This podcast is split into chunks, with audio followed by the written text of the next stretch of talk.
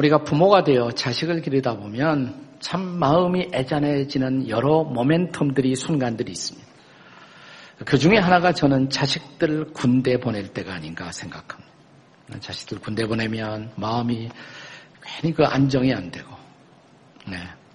비로소 자식들을 군대 가면서 기도를 시작하는 부모들도 있고, 또 자식들에게 오래간만에 편지 쓰는 부모들, 또 자식들에게서 편지 날라오기를 그렇게 목매어 기다리는 모습들을 봅니다. 최근에 인터넷에 군대 간 아들에게 한아버지가 쓴 편지가 네티즌들의 특별한 관심을 모으고 있습니다. 너무 재밌는 편지더라고요. 한번 들어보세요. 이렇게 시작됩니다. 사랑하는 아들 정훈에게 아빠 엄청 힘들다. 구미호 같은 네 엄마가 편지 안 쓴다고 난리 난리 쳐서 할 수 없이 몇 자 적는다. 네 엄마 성격 알지? 너 들어가고 나서 연병장이 떠나가도록 대성통곡했다. 아빠 쪽팔려 죽는 줄 알았다. 너 빨리 찾아내라고 아우성을 치는데 너도 알다시피 다들 머리 빡빡 깎고 어느 놈이 내 아들인지 알 수가 있냐? 그래도 네 엄마 등살에 가만히 서 있을 수만은 없어. 그 피 맞으며 너 찾느라고 눈알 다 빠지는 줄 알았다. 결국 찾지도 못하고 못난 아빠의 못난 남편까지 되었구나. 아빠 엄청 힘들다. 집에 돌아오는 길에 네 엄마 달리려고 아빠가 몰래 모아놓은 피 같은 돈으로 네 엄마 옷까지 사주고서야 겨우 집에 들어올 수가 있었다. 너 군대에서 월급 받아서 다 갚아야 한다. 농담 아니다. 아빠 엄청 불쌍한 사람이다. 엄마가 너 낳고서 아빠는 그때부터 완전 찬밥 신세된 거 아니야? 다른 남편은 안 그런다고 하는데 네 엄마는 정말 아나무인이다. 너만 옆에 있으면 아빠는 전혀 보이지 않는 모양이다. 그래서 하는 말인데 웬만하면 휴가도 나오지 말고 군대에 말뚝 박아라. 요즘 군대 좋아져서 밥은 굽지 않는다고 하니 생각 잘해봐라. 아빠 요즘 걱정이다. 너 들어간 지 하루도 안 지나서 벌써 이러니 네 엄마도 같이 군대에 보낼 걸 잘못한 것 같다. 부대장님한테 여쭤보고 힘 좋은 아줌마 필요하면 아빠한테 얘기하라고 네가 말해라. 이 아빠가 군대 생활하는 거 비하면 요즘 군대 생활 누워서 떡 먹기다. 요령 피지 말고 멋진 남자가 되어서 나와라. 난 네가 부럽다. 그럼 고생 많이 해라. 끝.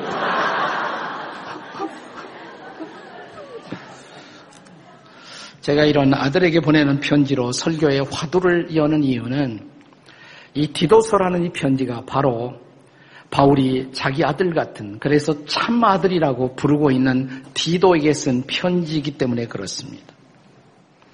바울은 지중해 섬 보고마를 위해서 특별히 가장 요충적 전략지였던 크레테라는 섬, 그 섬의 사역자로 디도를 그 땅에 그 섬에 남겨두면서 그를 격려하기 위해서 쓴 편지가 바로 디도서입니다. 4절을 보겠습니다. 4절 같이 읽겠습니다. 시작. 같은 믿음을 따라 너의 참아들 된 디도에게 편지하노니 너의 정말 참아들 같은 너에게 이 편지를 쓴다. 이렇게 시작하죠.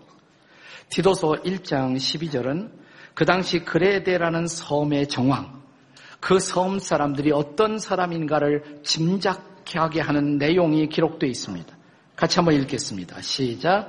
그레데인 중에 어떤 선지자가 말하되 그레데인들은 항상 거짓말장이며 악한 짐승이며 배만 위하는 게으름방이라 하니 그 말이 옳다 이 말이에요.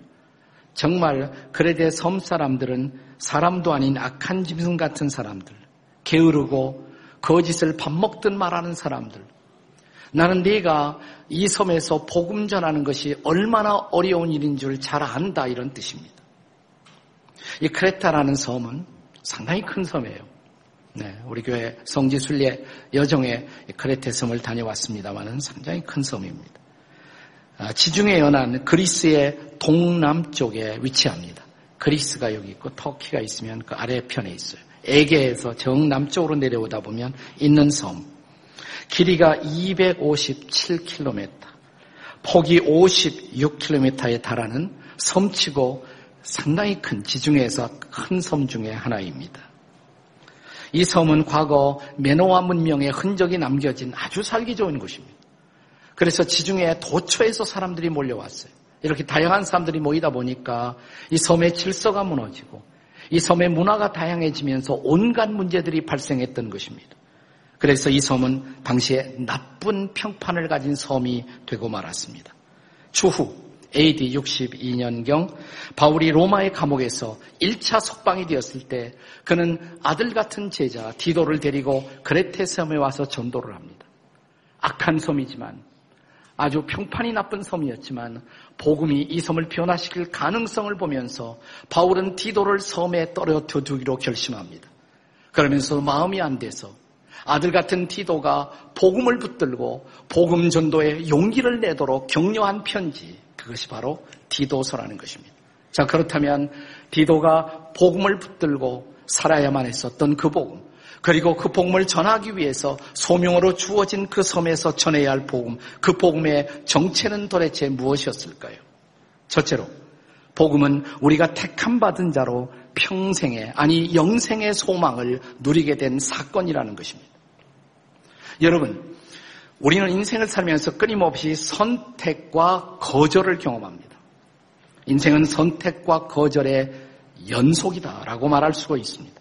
특별히 20세기의 이후의 세상, 그것은 인류가 살아왔던 어떤 시대보다도 민감한 경쟁 시대를 맞이하고 있습니다. 피할 수 없이 우리는 경쟁 시대에서 어떤 사람은 선택되고 어떤 사람은 탈락하는 운명을 감수해야 합니다. 그래서 우리는 어려서부터 선택과 거절을 경험합니다. 유치원 갈 때부터 뽑잖아요. 뽑기 하잖아요. 그래서 우리는 유치원 시절부터 합격되기도 하고 떨어지기도 하는 경험을 시작합니다.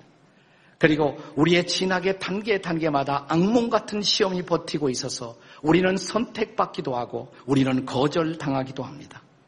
가까스로 청년이 되어서 직장에 취직하기 위해서 직장 지원 원서를 내지만 도로는 선택되지만 더 많은 사람들은 떨어지게 됩니다. 이제 가까스로 직장은 관정되기 위해서 살 집이 필요해 예, 아파트 청약을 넣었지만 소수의 사람들만이 당첨되고 더 많은 사람들은 떨어짐을 경험합니다. 이제 내게 사랑하는 사람이 생겨 가정을 내게 얻기 위해서 좋은 배우자의 소망을 얹고 사랑하는 사람들에게 프로포즈를 하지만 소수의 사람들만이 선택되고 우리는 더 많은 사람들이 거절을 경험합니다. 그래서 인생을 살지만 우리는 선택보다는 훨씬 더 더 많은 거절을 경험하면서 인생을 살고 있을지 모릅니다. 그리고 이런 거절은 피할 수 없이 우리에게 열등감을, 상처를, 그리고 자괴감을 우리 인생에 안겨다 줍니다. 자, 인생의 장에서 이런 선택과 거절의 경험이 교차되고 반복되면서 중요한 것은 이거예요. 어떤 경험이 더 우리 인생을 지배하느냐? 거절을 통한 상처가 우리를 지배하느냐? 아니면 선택을 통한 자긍심이 내 인생을 지배할 수 있냐에 따라서 인생의 색깔과 모습은 매우 달라지는 것입니다. 저 유명한 스티브 잡스, 이제 고인이 되었죠. 우리가 아이폰과 그리고 아이패드를 안겨다 준 스티브 잡스가 여러분 버림받은 아이였다는 거 아세요? 버림받은 아이예요. 부모가 양부모가 입양했던 아이예요. 그래서 스티브는 어렸을 때부터 버림당한 아이라는 열등감과 싸워야만 했었습니다. 한 번은 자기 집 현관 앞에서 동네 아들과 어울려 장난을 놀다가 한 소녀 아이가 스티브에게 이렇게 말합니다. 넌 말이야 네 부모가 버린 자식이야. 그의 상처가 그렇게 지적되었을 때 얼마나 아팠을까요? 그는 진정하기 어려운 분노와 아픔을 끌어안고 집으로 튀어들어왔습니다. 사정을 짐작한 양부모 스티브가 진정되기를 기다려 스티브를 향해서 진지하게 그러나 정성을 다해서 사랑스러운 모습으로 스티브를 바라보며 스티브가 평생 잊지 못할 이런 말을 해주었다고 합니다. 스티브 잘 들어. 결코 잊지 말아야 해. 너는 말이야. 이 세상 많은 아이들 가운데서 이 부모에 의해서 특별하게 선택된 너무나 소중한 아이야. 너는 많은 아이들 가운데서 이 부모에 의해서 특별하게 선택된 너무나 소중한 아이야. 이 특별하게 선택된 소중한 아이, 이 단어가 가슴에 심어지면서 이 선택이라는 단어의 울림이 그로 하여금 열등감을 벗어나오게 만들었다고 그는 회고합니다. 그리고 이제 그는 당당하게 인생을 향해서 나갈 수가 있었던 것입니다. 사랑하는 여러분, 그리스도인 중에도 적지 않게 우리 중에는 인생의 거절감을 극복하지 못하고 열등감 속에 매몰되어 방황하는 사람들이 적지 않습니다.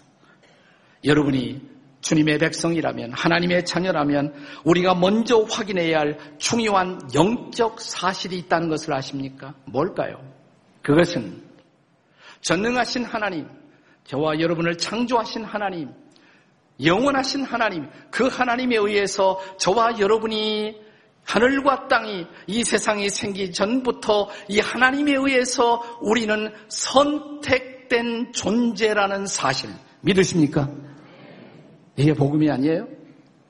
이게 가스프리 아니에요? 이게 굿뉴스가 아니에요? 그래서 사도 바울은 앞으로 그레테 섬에서 하나님의 사역을 감당해야 할 디도에게 편지하면서 내가 네가 먼저 알아야 할 사실, 가장 중요한 것, 그것은 우리가 하나님의 택하신 자라는 사실이다. 이것을 먼저 강조하고 있는 것입니다. 네. 자, 1절과 2절 어떻게 본문이 시작되는가를 다시 한번 읽어보십시오. 함께 1절 읽겠습니다. 시작. 하나님의 종이요. 예수 그리스도의 사도인 나 바울이 사도가 되는 것은 하나님이 택하신 자들의 믿음과 경건함에 속한 진리의 지식과 영생의 소망을 위함이라. 두 단어만 기억하세요. 한 단어는 택함 받은 자. 또 하나는 영생의 소망을 가진 자. 우리는 하나님의 선택을 받아 영생의 소망을 갖고 살고 있는 자. 그리고 영생의 소망을 그 말씀을 전해야 할 자. 그것이 너희고 나라는 것. 이것이 바로 그리스도인들의 정체성이라고 우리들의 영적인 정체성이라고 우리들의 아이덴티티라고 말하고 있다는 것입니다. 사랑하는 여러분, 저와 여러분이 이렇게 하나님에 의해서 선택된 사람으로 영생의 소망을 누리면서 그 소망이 없는 사람들에게 소망을 전해야 할 자라면 사랑하는 여러분, 우리가 열등감에 빠져야 할 이유가 어디 있습니까? 옆에 있는 사람들에게 당신은 택함 받은 사람입니다. 한번 해보세요. 당신은 택함 받은 사람입니다. 또 다른 사람에게 당신은 영생의 소망을 가지신 분이십니다. 한번 해보세요. 당신은 영생의 소망을 가지신 분. 그 다음에 그런데 얼굴이 왜 그래요? 우리가 정말 하나님에 의해서 선택된 사람이라면, 우리가 정말 영생을 누리고 있는 사람이라면, 사랑하는 여러분, 우리는 좀 더 당당해야 할 필요가 있지 않습니까? 복음은 이것입니다. 복음은 우리가 택함받은 자로서 영생의 소망을 누리게 된 자라는 사실, 이것이 바로 복음인 것을 믿으시기 바랍니다. 이것이 바울이 디도에게 전한 복음이에요.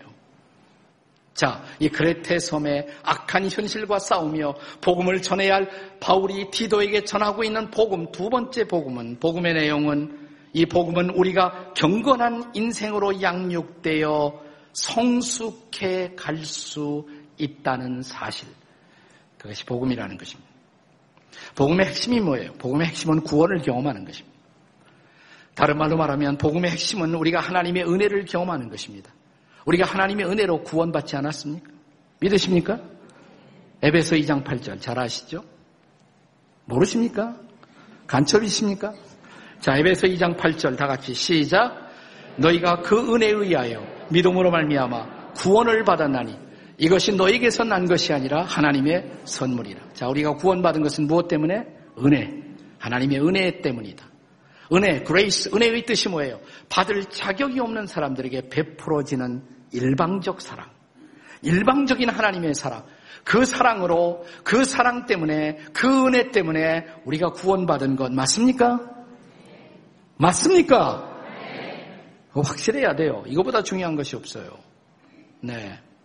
자, 우리가 구원받은 놀라운 은혜를 오늘 디도서에서 바울은 디도에게 어떻게 가르치고 있습니까? 디도서 2, 장 11절을 읽겠습니다. 2장 11절 다 같이 시작. 모든 사람에게 구원을 주시는 하나님의 은혜가 나타났다. 바울은 디도서에서는 이 구원을 주시는 하나님의 은혜가 우리에게 나타났다 이렇게 말합니다. 은혜가 나타났어. 우리는 은혜를 봤어요. 은혜를 경험했어요. 그러면 우리가 이 은혜를 경험하고 그 다음에 기대할 수 있는 사건은 뭘까요? 복음은 우리가 하나님의 은혜로 구원을 받았다. 거기에서 멈추지 않습니다. 거기서 멈추지 않아요. 한 걸음 더 나가요. 자, 은혜 받은 사람이 그 다음에 해야 할 과제가 뭡니까? 그 다음 절에 있겠죠? 12절이죠? 자, 디도서 2장 12절 다 같이 읽습니다. 시작. 우리를 양육하시되 경건하지 않은 것과 이 세상 정력을 다 버리고 신중함과 의로움과 경건함으로 이 세상에 살고 여기 중요한 단어, 중요한 단어는 반복되는 단어가 중요한 단어입니다. 무슨 단어가 반복됐어요? 경건이란 단어예요. 자, 경건이 이 구절에 어떻게 쓰여졌습니까? 우선 소극적으로 경건하지 않은 것을 버리고 그 다음에 적극적으로는 이 세상 속에서 경건하게 살고 경건하지 않은 것을 버리고 경건하게 살고 그랬습니다. 그것이 하나님이 우리를 양육하시는 목표라고 말합니다. 그것이 우리의 성숙의 목표라는 것입니다. 경건하게 되는 것입니다. 경건이 뭡니까? 경건. 경건을 영어로는 godliness 이렇게 말해요. godliness. 자, godliness라는 단어에 어그는 godly. god에다가 하나님에다 L자, Y자 붙이면 돼요. godly. 그러면 하나님 같은. 그러니까 경건이란 뭐냐? 하나님 같이 되는 것. 하나님의 인격을 담는 것. 하나님의 품성을 담는 것. 그것이 바로 경건이라는 것입니다. 경건하게 된다. 예수님 담는 것, 하나님 담는 것, 그것이 바로 경건이에요. 추상적인 것이 아니에요. 자, 복음이란 뭡니까? 복음은 복음을 받아들이고 구원을 확신하는 것. 여기서 끝나면 안 돼요. 이건 기본이지만 거기에서 머물러는 안 돼요. 자, 구원받은 자로서 이제 나를 구원하신 주님을 닮아가는 것, 경건하게 되는 것. 자, 그런데 하나님의 은혜는 우리를 구원하실 뿐만 아니라 하나님의 은혜는 우리를 양육해 주신다는 것입니다. 여러분, 우리가 성숙하는 것 가능한 일입니까? 우리가 변화되는 것 가능한 일입니까? 변화를 열망하지만 변화되지 않는 내 모습을 발견할 때마다 우리는 절망하는 순간들이 많습니다. 인간이 정말 변할까? 내가 정말 변할 수가 있을까? 네, 그것이 불가능하다면 복음은 없습니다. 네, 오늘 본문은 복음을 말합니다. 복음은 무엇입니까? 은혜로 구원받은 것입니다. 거기서 끝나지 않습니다. 그 은혜로 말미암아 우리가 양육되어 주님을 닮아갈 수 있다는 것입니다. 그것이 가능하다는 것입니다. 그래서 복음인 것입니다. 자, 여러분 잊지 말 것은 여기 디도서 2장 11절에 주원은 하나님의 은혜예요. 11절 보세요. 모든 사람에게 구원을 주시는 하나님의 은혜가 나타났다. 원문에 보면 영어 성경으로 보면 하나님의 은혜가 주어입니다. 주어가. 네. Grace of God. 하나님의 은혜가 나타나 모든 사람에게 구원을 주었다는 거예요. 하나님의 은혜가 주어예요. 근데 그 주어는 그 다음 절 12절까지 적용됩니다. 모든 사람에게 구원을 주신 하나님의 은혜, 그 은혜가 12절에 보시면 우리를 양육한다. 그 은혜가 나타나 그 은혜로 우리를 양육하시되 그 양육된다는 것이 뭐냐? 경건치 않은 것을 버리고 경건한 것을 선택하여 경건한 모습으로 우리의 삶이 성숙해 갈 수 있다는 것입니다. 그것이 어려울까요? 쉬울까요? 자, 이거 생각하시면 돼요. 자, 아이들이 태어나는 것이 쉬울까요? 자라나는 것이 쉬울까요? 관점에 따라서 틀릴 거예요. 관점에 따라서. 네. 근데 아이의 입장에서는 자라날 때 그 자라나는 것이 양육되는 것이 어렵다고 느낄까요? 고생은 부모가 하죠. 아이들은 쥐들이 자라나는 거 어려운 거 몰라요. 부모들이 애를 먹는 것이지. 부모의 선한 돌보심의 손 안에서 아이들은 어떻게 보면 편안하게 자라나는 거예요. 고생은 부모가 몽땅하고. 근데 오늘 이 말씀을 보시면 하나님의 은혜가 우리를 양육한다는 거예요. 여러분, 이미 은혜는 사랑이라고 말했고, 우리가 구원받은 것은 은혜라고. 여러분 생각해 보세요. 우리가 구원받을 때 우리가 할 일이 있었어요? 아무거 없어요. 구원을 선물로 주세요. 우리는 선물을 받아들인 것밖에 없어요. 그래서 자랑할 것이 없어요. 그런데 구원이 선물인 것처럼, 구원이 은혜인 것처럼 양육도 은혜다 이 말이에요. 양육도 은혜다. 하나님이, 하나님의 은혜가 우리를 양육시켜 주신다는 거예요. 그러니까 때때로 우리가 성화되는 것, 성숙하는 것을 너무 어렵게 생각할 때가 있습니다. 나는 이렇게 변하지 않나. 그리고 이런 걸 생각해 봅니다. 옛날 정말 성화되기 위해서 피비린내 나는 금욕적 결단과 실천을 했던 선배들, 수도원 같은 데 들어가서 몸을 학대하면서 수많은 어려운 일을 통해서 성화를 시도했던 사람들, 성공했을까요? 그것이 성화의 바른 방법일까요? 나는 그들의 진지한 노력에서 우리가 배울 점도 있지만, 나 성화는 그렇게 해서 이루어지는 것이 아니라는 것입니다. 본문은 아주 쉽게 접근합니다. 성화의 길을 쉽게 접근해요. 그래서 복음이에요. 저는 성화의 본문을 묵상하면서 제가 새롭게 깨달은 사실은 사실은 성화를 가장 어렵게 만드는 것은 성화가 어렵다는 선입관 때문이라고 저는 생각을 해요. 본문은 하나님의 은혜가 우리를 구원한 것처럼 하나님의 은혜가 우리를 양육하여 우리를 성화시킨다는 것입니다. 자, 여기 12절에 그 성화의 한 방편으로 경건하지 않은 것을 버리고 자, 이 대목 12절의 말씀인데 이 12절을 영어의 NIV 성경에서 읽어보시면 이렇게 되어 있습니다. 그냥 say no to ungodliness. ungodliness라는 말은 불경건한 것에 대해서 say no 아니라고 말해라. 불경건한 것은 아니라고 말하라. 그리고 경건한 것에 대해서는 say yes. 경건의 길이 뭐냐? 간단해요. 경건하지 않은 것 노하고 경건한 것 yes 하면 돼요. 자, 내가 예수 믿은 다음에 예수의 영이 내 안에 찾아오시고 하나님이 내 안에 계시면 내가 죄를 지려고 그러면 마음이 불안해요. 성령님이 그거 하지 마라 그래요. 안 하겠습니다. 그게 no하는 거예요. 그리고 성령님이 이거 해라. 성령님이 기뻐하신 일 하려고 그러면 하기도 전에 신바람이 나요. 너무 기뻐요. yes 하는 거예요. 그거 그대로 하면 돼요. 어려워요? 쉬워요? 네. 다 같이 성화는 쉽다. 네, 이 성화는 어렵다는 선입견을 벗어나야 돼요. 결코 어려운 것이 아니에요. 네, 성령님 따라가시면 돼요. 성령님이 하지 말라 이해 안 할게요. 성령님이 하라 이해할게요. 그게 대답이에요. 그러니까 예수노만 잘하면 돼요. 예수노만 잘하면 돼요.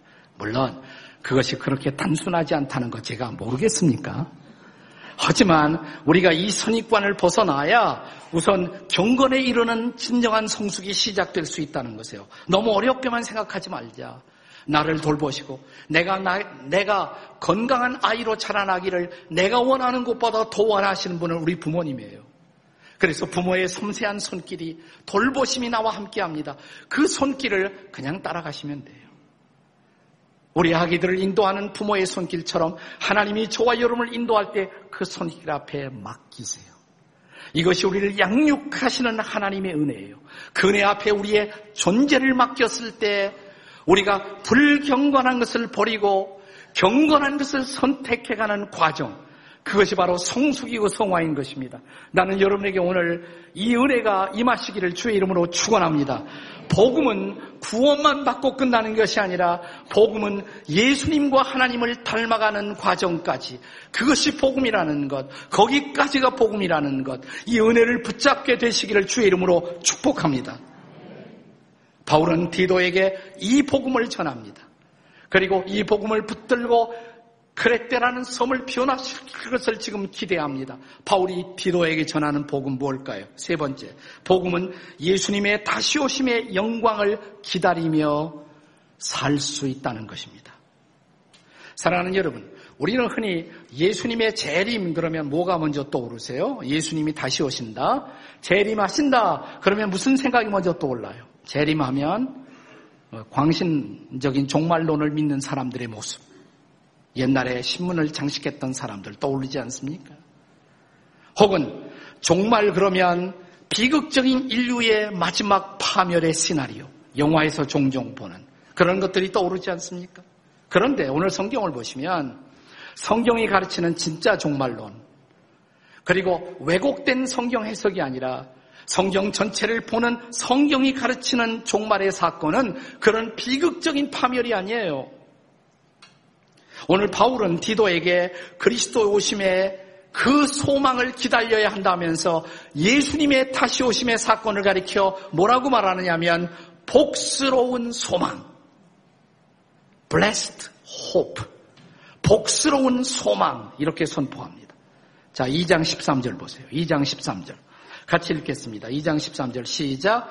복스러운 소망과 우리의 크신 하나님, 구주 예수 그리스도의 영광이 나타나심을 기다리게 하셨으니 두 개 중요한 단어만 기억하시면 돼요. 복스러운 소망. 또 하나는 그리스도의 영광. 예수님의 다시 오심 재림은 뭐냐? 복스러운 소망이에요. 예수님의 영광이 나타나는 순간이에요. 그러면 우리는 그 주님의 다시 오심을 설레이는 마음으로 기다려야 마땅하지 않겠습니까? 왜 기다립니까? 그가 다시 오실 때 나의 성화가 완성되는 것입니다. 그가 다시 오실 때 우리의 역사 속에 있던 모든 불법한 것들, 부정한 것들, 불의한 것들, 이런 것들이 다 고쳐져 온전히 새 하늘 새 땅이 하나님의 나라의 완성의 영광을 보게 될 것입니다. 그러니까 기다려야죠. 예수님의 다시 오심을 기다리는 것입니다. 문제는 그분의 다시 오심을 어떻게 기다려야 할까요? 우리는 또 예수님의 재림을 기다린다 그러면 예수님의 재림을 기다리던 이런 사람들이 생각나지 않습니까? 과거의 종말론자들이 어떻게 기다렸습니까? 예수님이 곧 오시니까 우선 집에서 가출합니다. 그리고 직장을 그만둡니다. 사업을 중단합니다. 그리고 기도원으로 갑니다. 그리고 주여라고 결사적으로 부르짖기 시작합니다. 이게 예수님의 재림을 기다리는 성경적 방법일까요? 나는 그분들이 다른 성경 가지고 보는 것 같아요. 내가 읽는 성경에는 예수님의 재림을 그렇게 기다리라는 말이 없어요. 자, 그러면 다시 오실 주님을 어떻게 기다려야 마땅할까요? 그 대답이 오늘 디도서 2장 본문 14절이에요. 그것이 대답입니다. 그래서 중요한 것이에요. 자, 2장 14절 다 같이 읽겠습니다. 시작. 그가 우리를 대신하여 자신을 주심은 모든 불법에서 우리를 속량하시고 우리를 깨끗하게 하사 선한 일을 열심히 하는 자기 백성이 되게 하려 하십니다. 아멘. 예수님이 자기 자신을 우리에게 내어 주신 이유, 우리를 속량하신 이유, 우리를 죄에서 건져내시고 깨끗하게 하신 이유, 그리고 주의 다시 오심을 기다리게 하시는 이유, 왜 그러냐? 선한 일을 열심히 하는 자기 백성. 옛날 번역에는 친백성 그랬죠. 선한 일을 열심히 하는 친백성이 되는 우리의 모습을 보고 싶어서. 그러니까 정답은 뭐냐? 예수님의 재림을 기다리는 방법, 예수님의 재림을 기다리면서 주님이 기뻐하시는 일, 선한 일 열심히 하면 돼요. 어디에서 할까요? 선한 일을. 가정에서, 직장에서, 일터에서 하나님이 기뻐하시는 일 열심히 하면 그것이 바로 재림을 기다리는 방법이에요. 그것이 바로 재림을 준비하는 방법인 것입니다. 불법한 세상에서 하나님의 법을 따라 살고 불의한 세상에서 의롭게 살고자 애쓰고 악한 세상에서 선한 일에 몰두하고 거짓된 세상에서 진실하게 살고자 노력하는 것 그것이 재림을 준비하는 방법이에요. 자, 우리가 이렇게 살면 세상이 변하지 않겠습니까?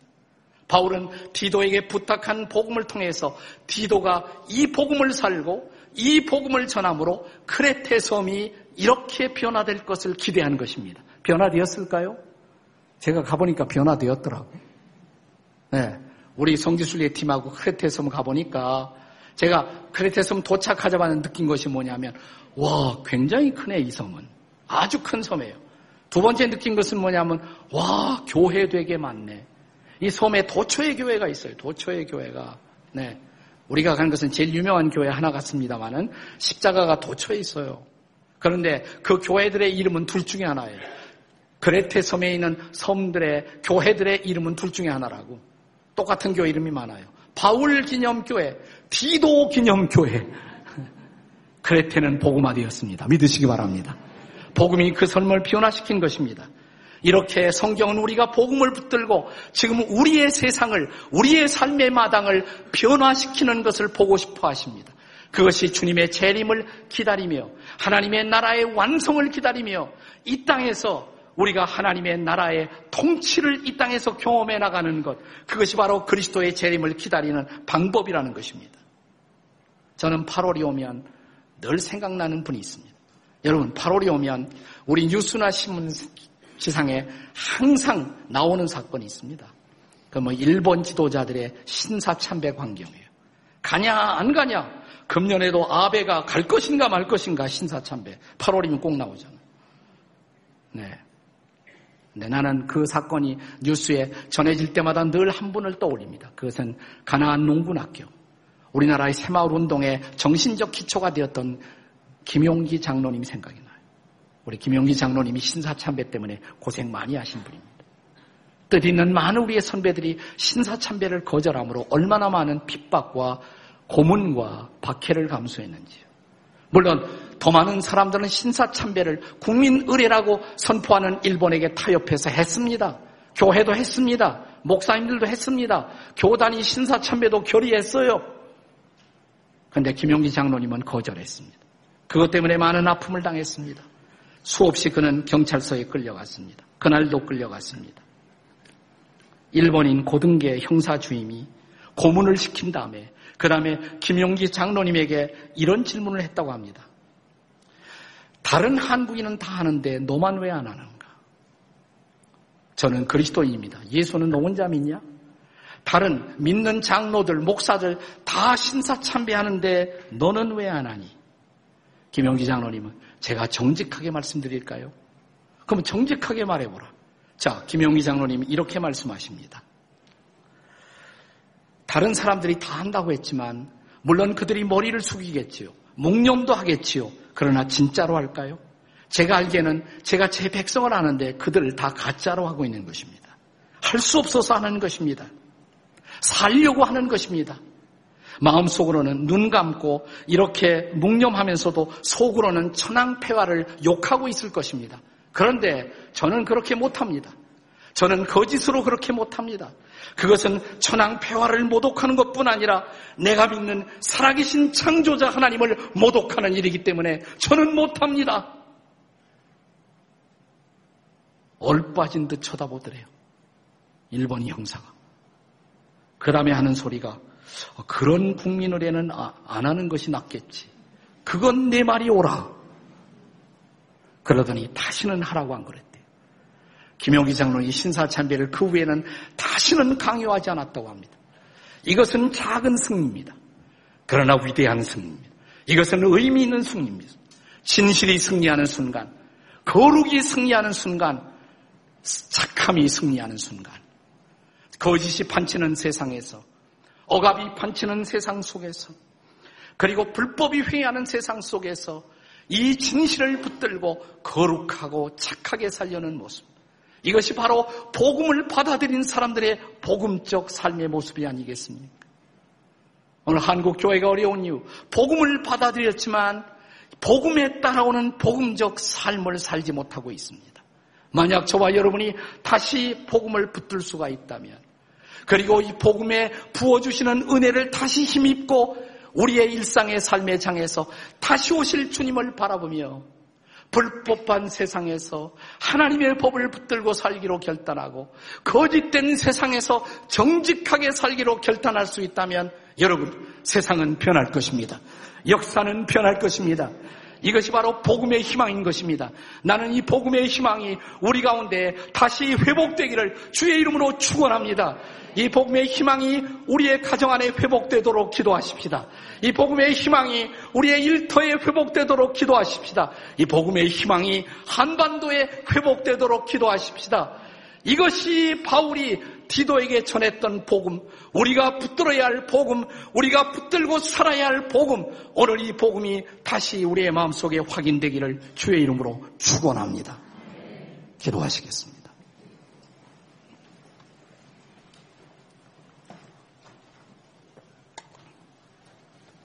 거짓된 세상, 어두운 세상, 방황하는 세상. 예수 믿는 사람도 별 수 없이 타협함으로 살아가는 세상. 그러나 우리가 복음을 받아들였고 예수님을 내 주님으로 받아들였다면 그 예수님 붙들고 예수님의 기대하시는 바대로 살려고 애쓰는 모습. 내 안에 성령의 인도를 따라 예스할 것을 예스하고 노할 것을 노하며 살아가는 삶. 하나님, 그렇게 살지 못한 저를 용서하시고, 그렇게 살 수 있도록 도와주시옵소서.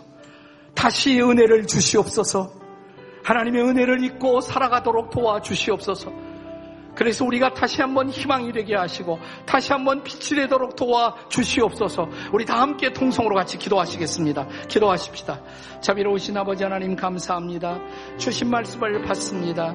이 말씀을 붙들고 살겠습니다. 주의 기대를 따라 살겠습니다. 오 하나님 우리에게 은혜를 입혀 주시옵소서 이 말씀을 붙들고 살게 해 주시옵소서 복음이 소망이 되는 삶을 살게 해 주시옵소서 예수 안에 복음이 있고 예수 안에 소망이 있고 예수 안에만 기쁨이 있음을 알게 해 주시옵소서 아버지 하나님 오늘 세상과의 싸움에서 다소간 지쳐 있고 넘어져 있는 당신의 백성들이 있습니까? 저들을 일으켜 주시옵소서. 예수가 복음인 것을 믿게 해 주시옵소서.